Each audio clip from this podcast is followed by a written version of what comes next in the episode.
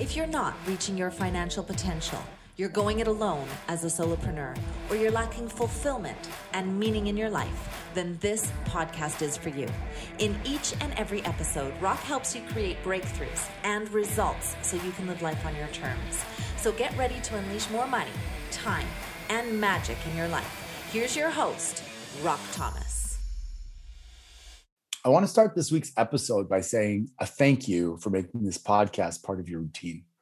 Now, there's thousands of podcasts out there, and it means a lot to me that you choose me as your coach and as your mentor. So I have an invitation for you today.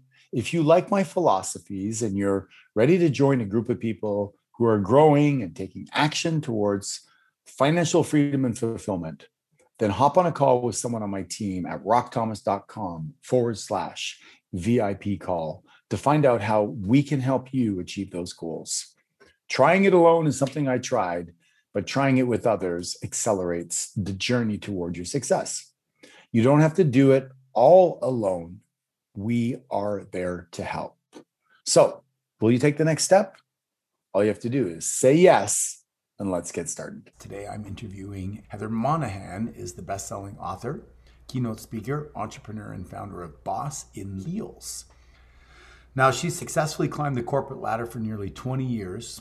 She's one of the few women to break the glass ceiling and claim her spot in the C-suite.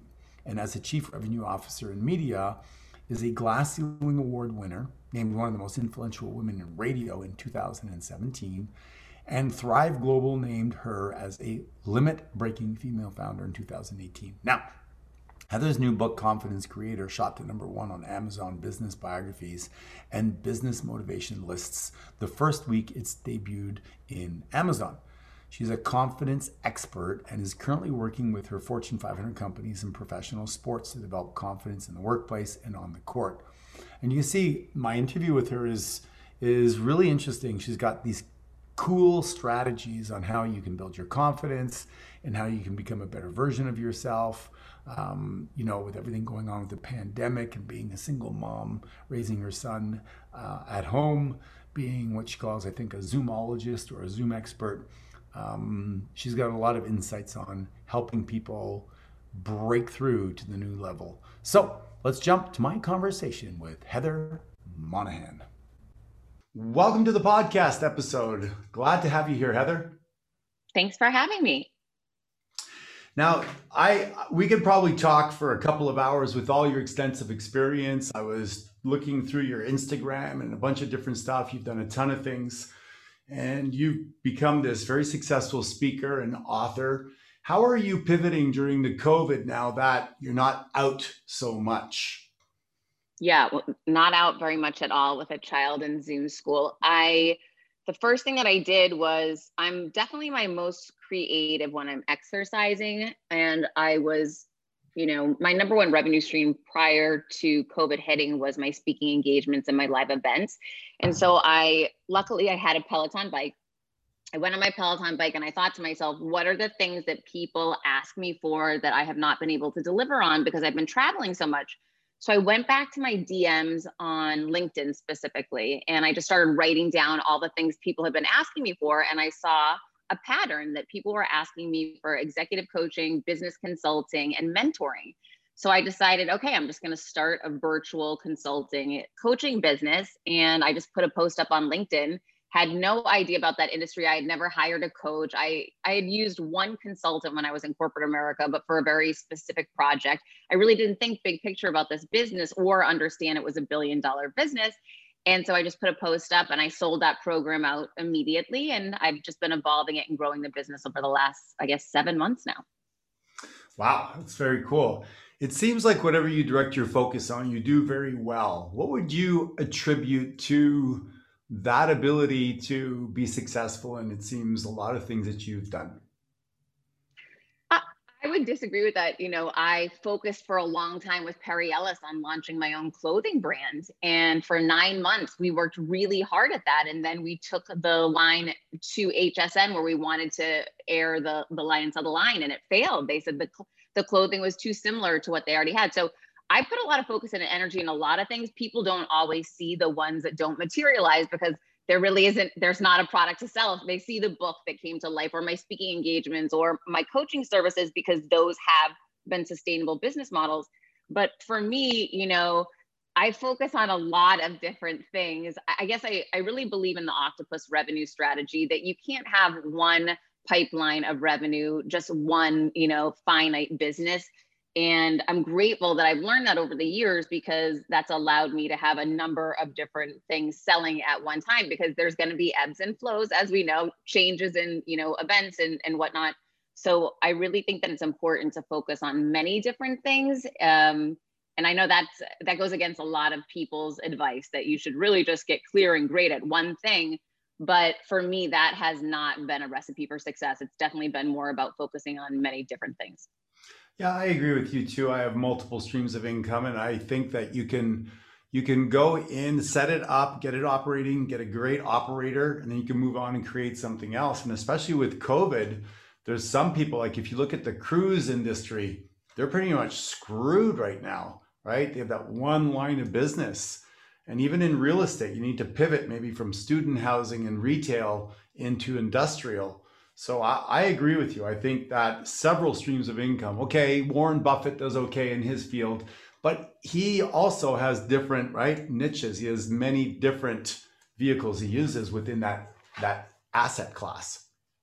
Yeah, and he partners with a lot of different people. He has a personal brand. He has, you know, he's invested in multitudes of different companies. So he's very diversified. And and even to your point with realtors, you know, a realtor can have a personal brand. A realtor could be, you know, teach webinars online via social media on how to go for the close and teach outside of real estate business. There's so many different ways to take your unique talents and skills and offer them as a service to drive revenue.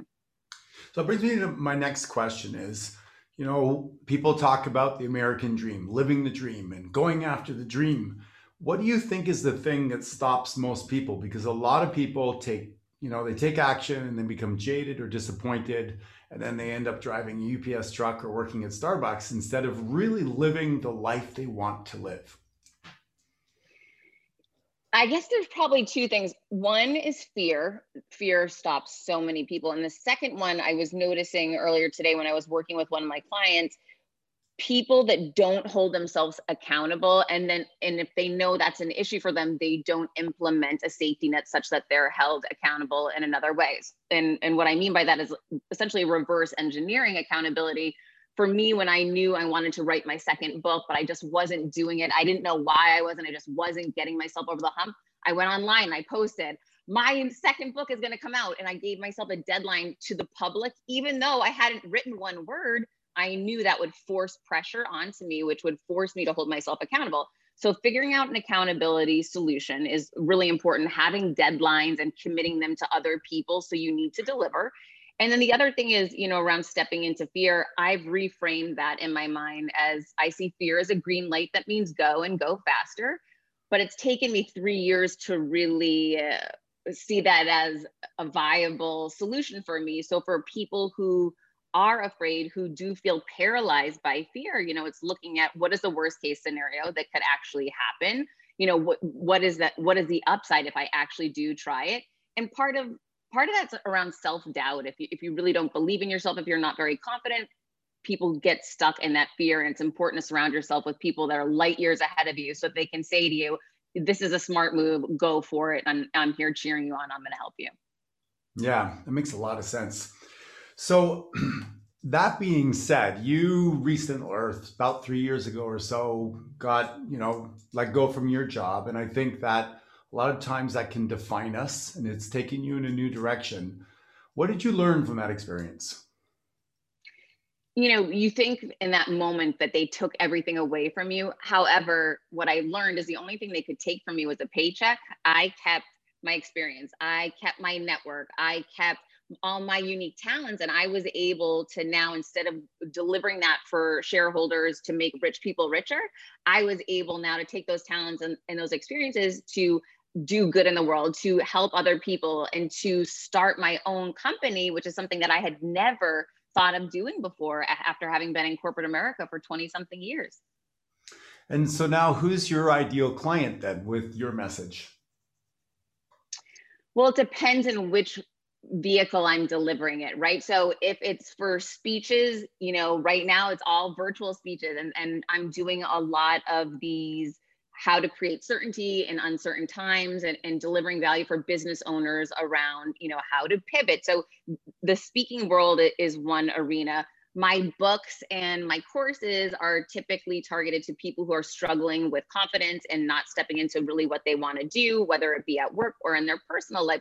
So they're, you know, my audience is 60% female, 40% male in the age range of 25 to 55.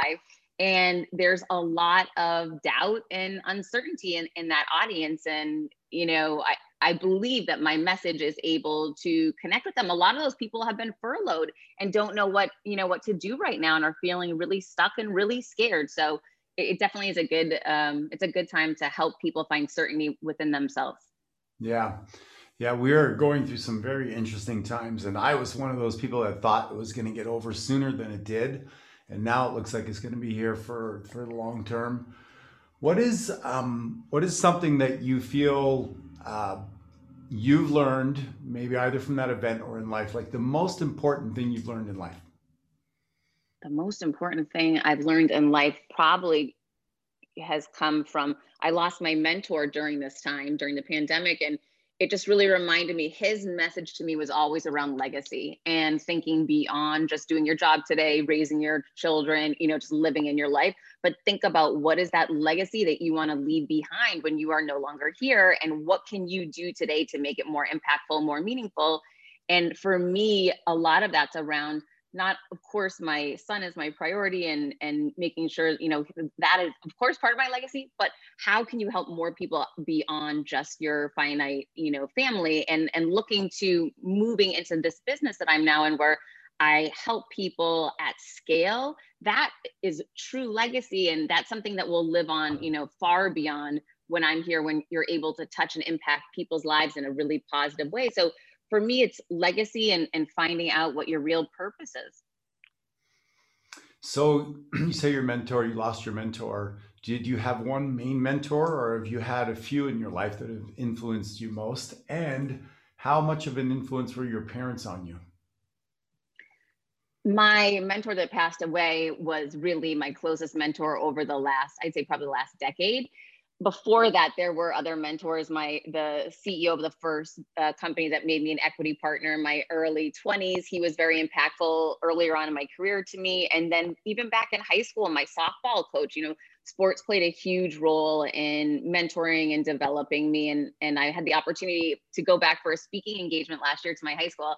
And I was able to spend time with my softball coach again. And it was just, I just immediately reminded me how she was always there cheering me on, always uplifting me, always congratulating me, and how much it means to have someone like that in your corner.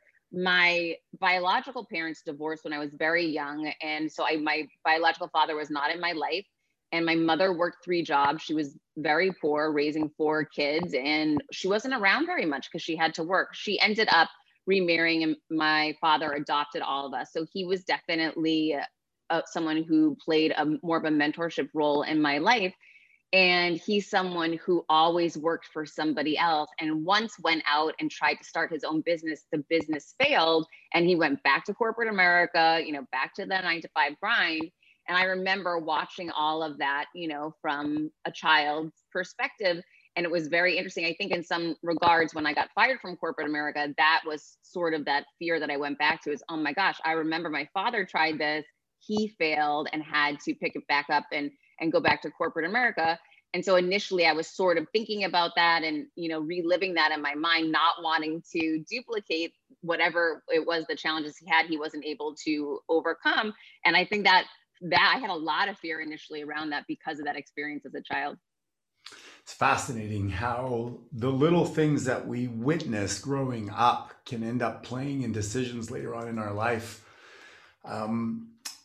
As you look at that influence of the different scenarios growing up, how much of that, maybe not having, you know, your parents, I guess, there very much, you became quite a doer, right? You were into sports and you become a successful businesswoman. How much of that was born out of that Were you a firstborn or a second, third, or fourth? Which were you in the household?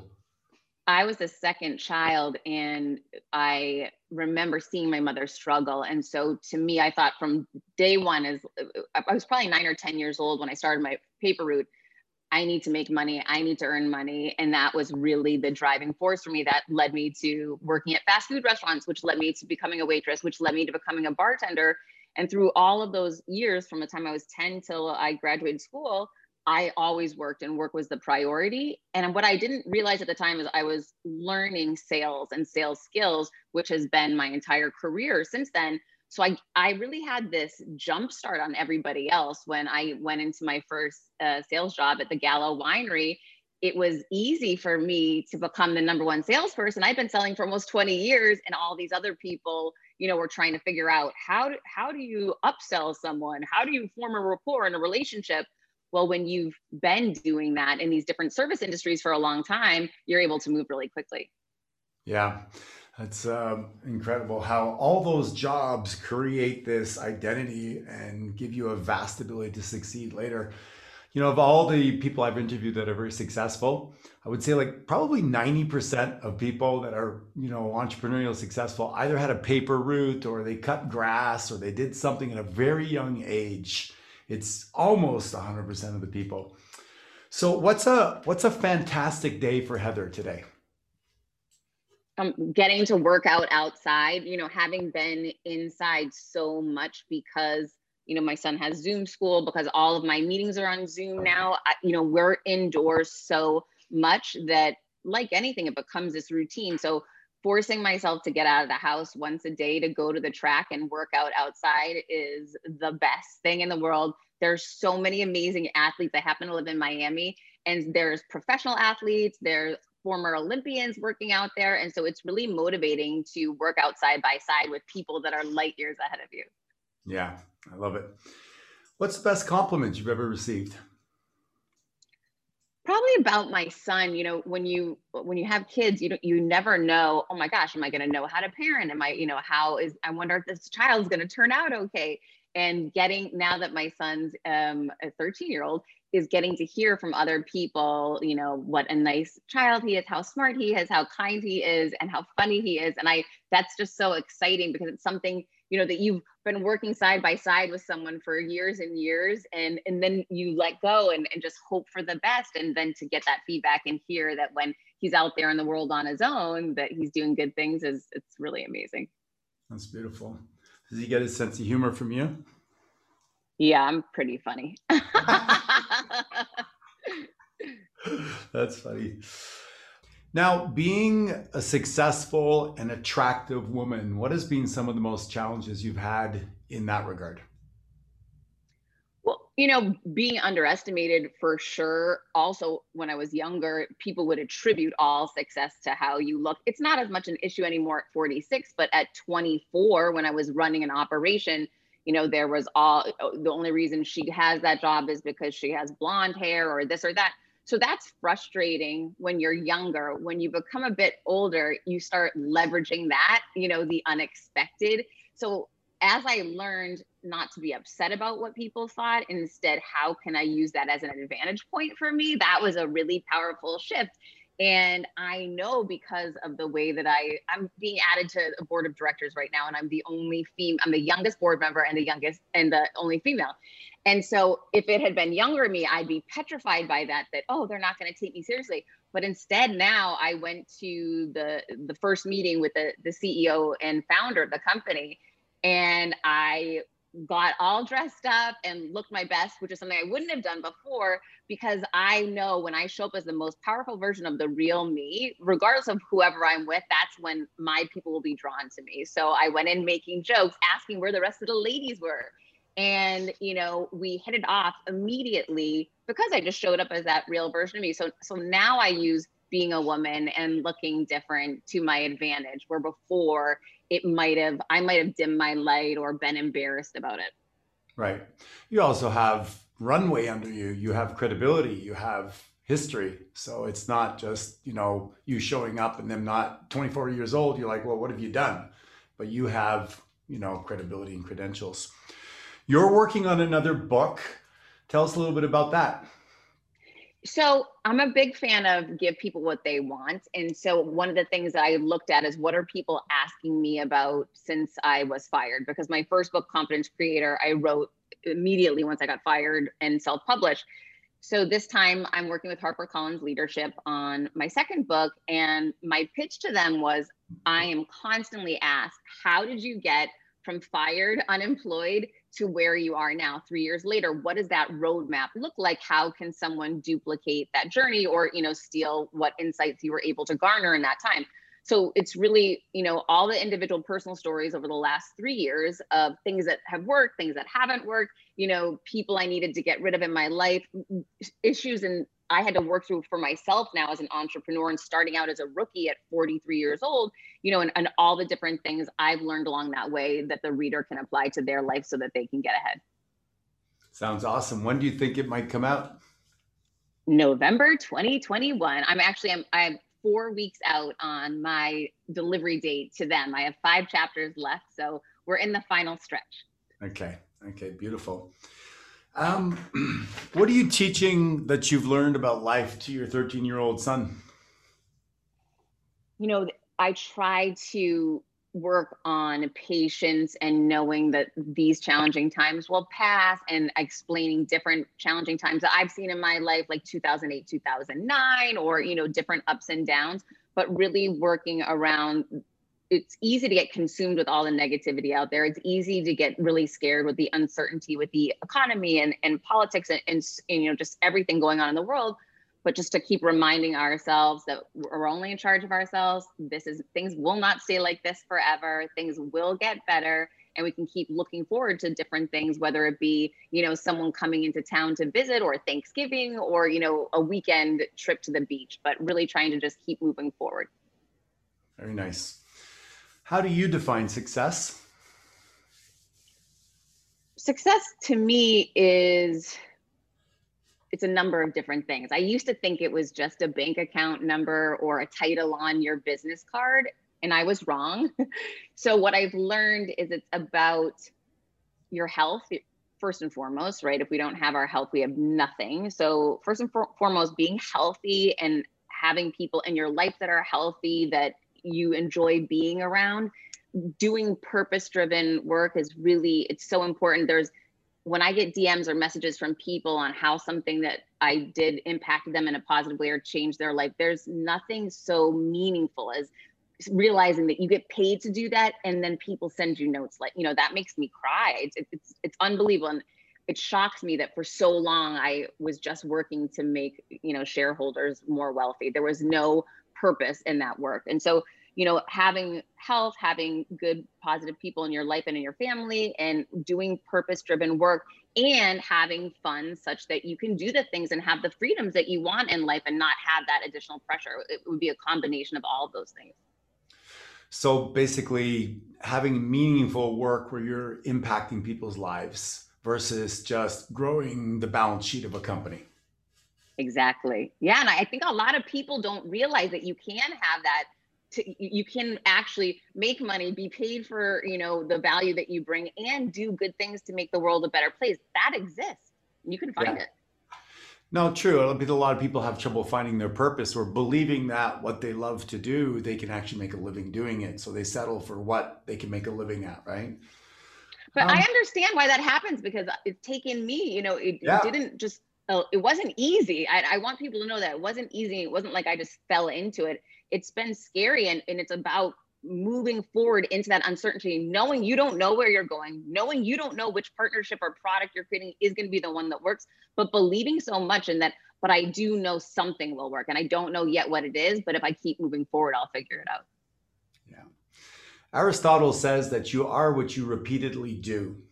And I noticed for myself, similar to you growing up, I started working on a farm at 8 and a half, and I spent most of my life working many long hours, that I got to a point where, you know, I wanted to transition into more meditation and relaxing and not necessarily working that much. But because I did it so much, that's who I was. How have you, or how do you adapt with that? Because Tony Robbins does this little thing in one of his events where he draws 3 circles: work, self, and relationships. And he's like, how do you divide up your life? And a lot of times people, you know, are achievers that go to his events, and the work part circle is very, very big. And the other two circles are not necessarily as balanced. How have you been able to work on balancing out your life in that area? Or do you go to a one place like work and meet a lot of your needs there? I believe for me, it's an ebb and flow. Those circles change, shrink and grow and move around. They're not static. You know, I don't, when people tell me, oh, you know, this, I cut up this percentage here and this, I don't believe in that. So an example of that is I'm spending more time with my son than I ever have in his whole life since COVID hit, because we're together 24/7. I used to travel for work all the time. He used to go to school and go to sports all the time. So that family circle is now huge and all encompassing, where before it was smaller, right? The one constant is working out for me. Like, that's a priority that comes before I have to work out. So that's always kind of been there ever since I was a kid and played sports. And that's just been a through line throughout my entire life. However, there are times where maybe you're traveling a bit more and you have to cut back, but it's been pretty much a constant. With work, it's a little bit different. You know, in corporate America, when I was coming up and trying to get promoted and going for advancement, it took up a lot of my time. You know, then I got fired and I was home writing a book, right? So you're still working, but you're also at home. It ebbs and flows. Last week, I had 3 virtual speaking engagements. I had the interview for the board of directors. I had so many one-on-one coaching meetings. I said to my son at the beginning of the week, I said, this week, work has to come first. Mom's going to be working a tremendous amount. I need your support and your help. Can you make your own breakfast? Can you help by doing this? Let's, you know, communicate in a way so that everybody knows that when I'm really getting amped up, let's, you know, give mom some space because I'm going all in on this week. Once that week wrapped and I said to him, okay, we're done now. We're back to normal. You know, how was the week for you? He's like, oh, it was fine. I knew that you were going to be going crazy. And so I just kept myself busy with my school and it all worked out great. So it doesn't just stay static. This week, I have a lot less pressure. I don't have any deadlines for anything. So I'm able to, you know, take him to the chiropractor or take him to do things that he wants to do. And for me, that's what balance looks like. Oh, beautiful. I like that. I call it intentionally being out of balance, because you might have that special project you're working on for a while. And then another time you want to prepare for 90 days to run a marathon or whatever. So I agree with you. I think this thing of balance is an illusion. Are there any female people in the world that you admire as mentors? Some that really stand out and you think they represent a good balance in life?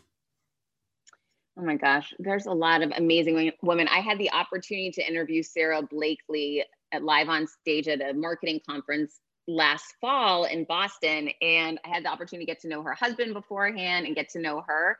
And her story and what she has created, a $1 billion, you know, business out of basically an idea and $5,000 and bootstrapping everything, is something that I so admire.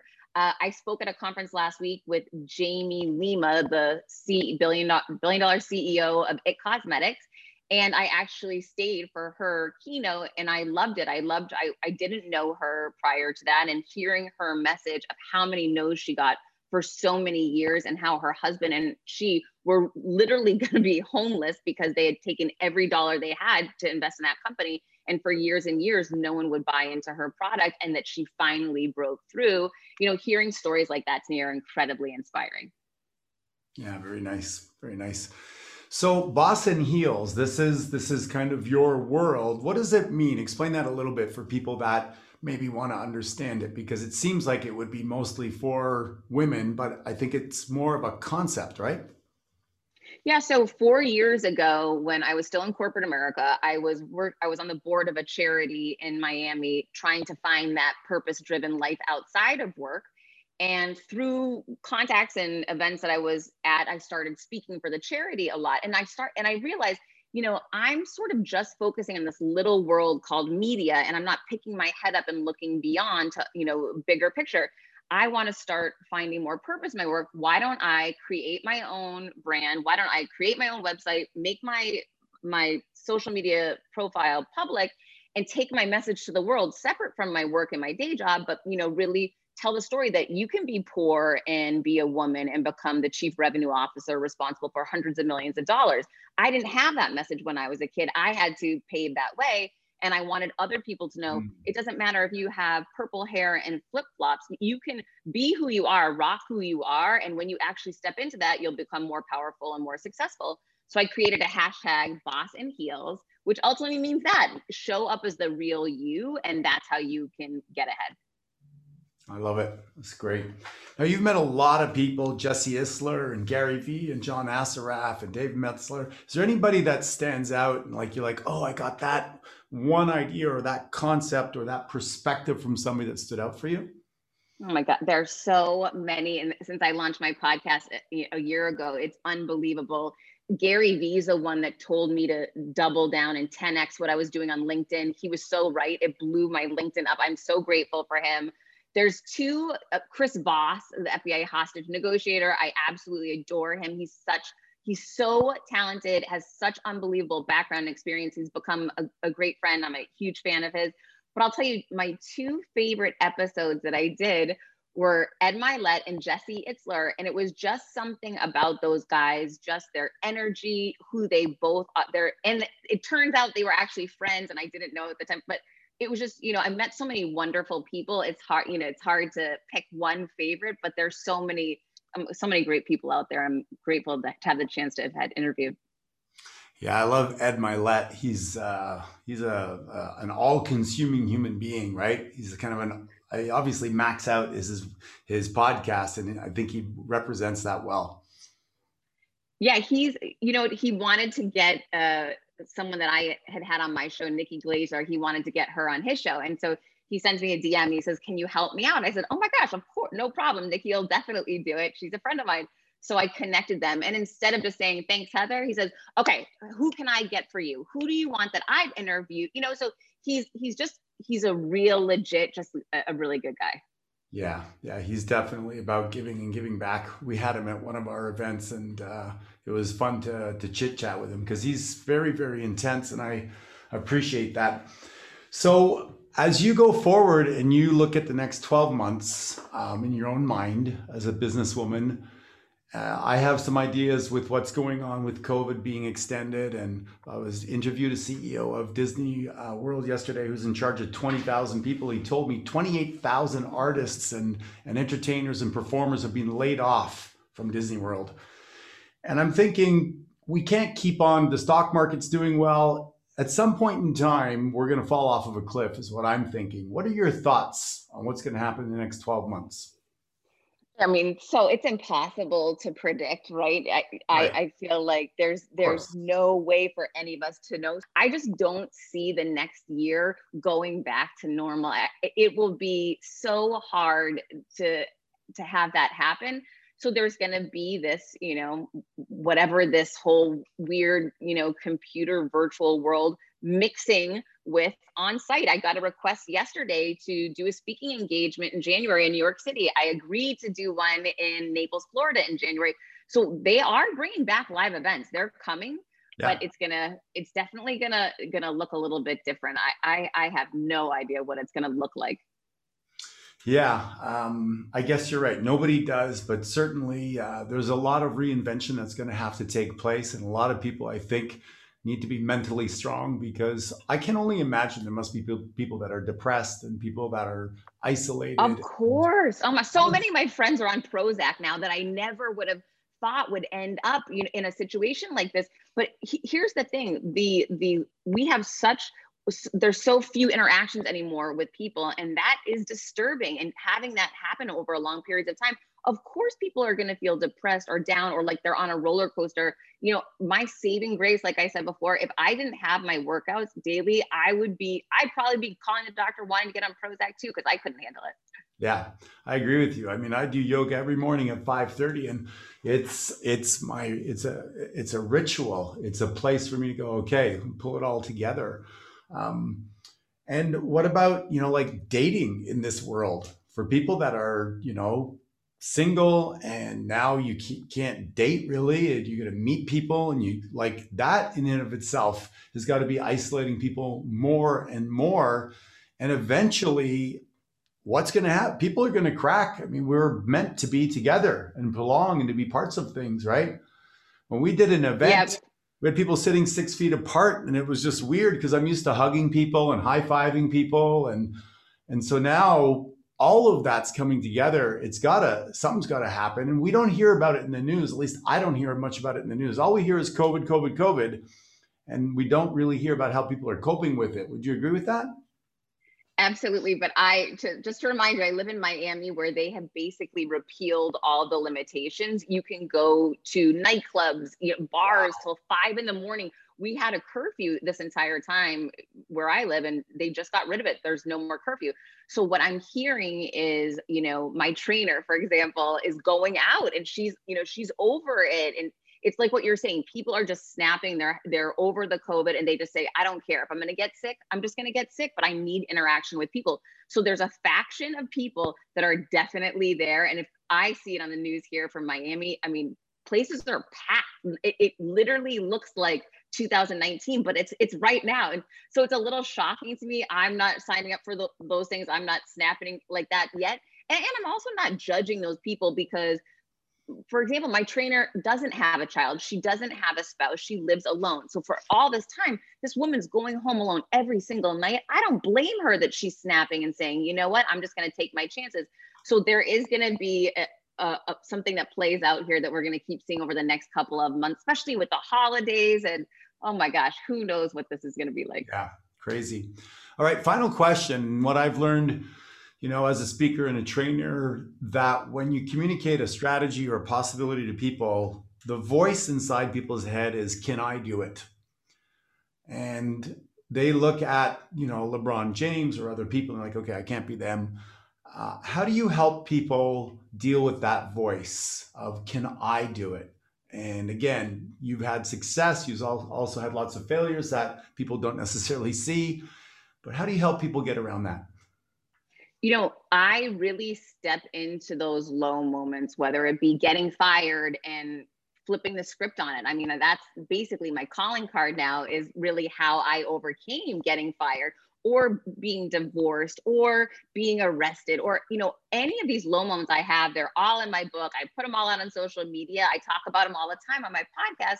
And the reason why I do that is so other people know you're not alone feeling ashamed. You're not alone doubting yourself. I'm doing my second book now. You'd think I'd be so excited. No, of course there's trepidation around. Is it going to be good? Will it be as good as the first? These are all normal things. And it's important that we share that we're going through those same motions that everybody else is, so people know they're not alone. That gives them the momentum and courage to move forward with their ideas. What did you learn about through getting divorced? To be, well, number one, listen to your instinct and intuition. When the day that I was getting married, inside my head, I said, don't go through with this. And I verbalized it. And my then mother-in-law came down and started crying and begging me. And I thought, oh, do the right thing, Heather. She really loves you. I made it about other people instead about myself. So that was one key thing I would tell. Whatever your intuition is telling you in your gut, you have got to move forward with it. The other thing I would say is, instead of focusing so much on other people, which is what I was doing initially, focus on you. When you get divorced, it's a great opportunity to be self-reflective. How did I end up here? What was going on in my mind? Why did I make the choices I make, instead of focusing on the other person? Oh, they're a jerk. They screwed up, whatever. But really get reflective about yourself and see it as an opportunity to get better and to grow from. How long were you married for? A year and a half. Oh, okay. Okay. So you came to the realization pretty quickly then. It's funny. One of my marriages, my sister said, don't do it. But I was also so deep into it, right? All the plans had been made. She was living in Australia, and then she came down and she's like, I'm not feeling it. And I'm like, no, it'll be fine. So I get it. Sometimes, you've just committed and all the people, and you can fool yourself and rationalize things. But yeah, listening to that little voice and quieting so that you can get the wisdom that's available. So listen, Heather, we could talk all day long. You're a beautiful fountain of wealth and information and great energy. Thank you for joining me today on the podcast. If people want to connect with you, follow you, learn from you, what's the best place for them to go? You can go to my website, heathermonahan.com, or I'm on all social media at Heather Monahan. Thank you so much. And for those of you that are listening, if you loved this episode, which I'm sure you did, please subscribe and share it with other people. And we will see you on the next episode of Rock Your Money, Rock Your Life. So that's it for today's episode of Rock Your Money, Rock Your Life. Head on over to iTunes and subscribe to the show. One lucky listener every single week who posts a review on iTunes will win a chance in the grand prize drawing to be Rock's private VIP mastermind guest. Then head on over to rockyourmoneyrockyourlife.com and pick up a copy of Rock's free gift so you too can reach your financial potential, enjoy extraordinary success, and live the life you've imagined. Join us on the next episode.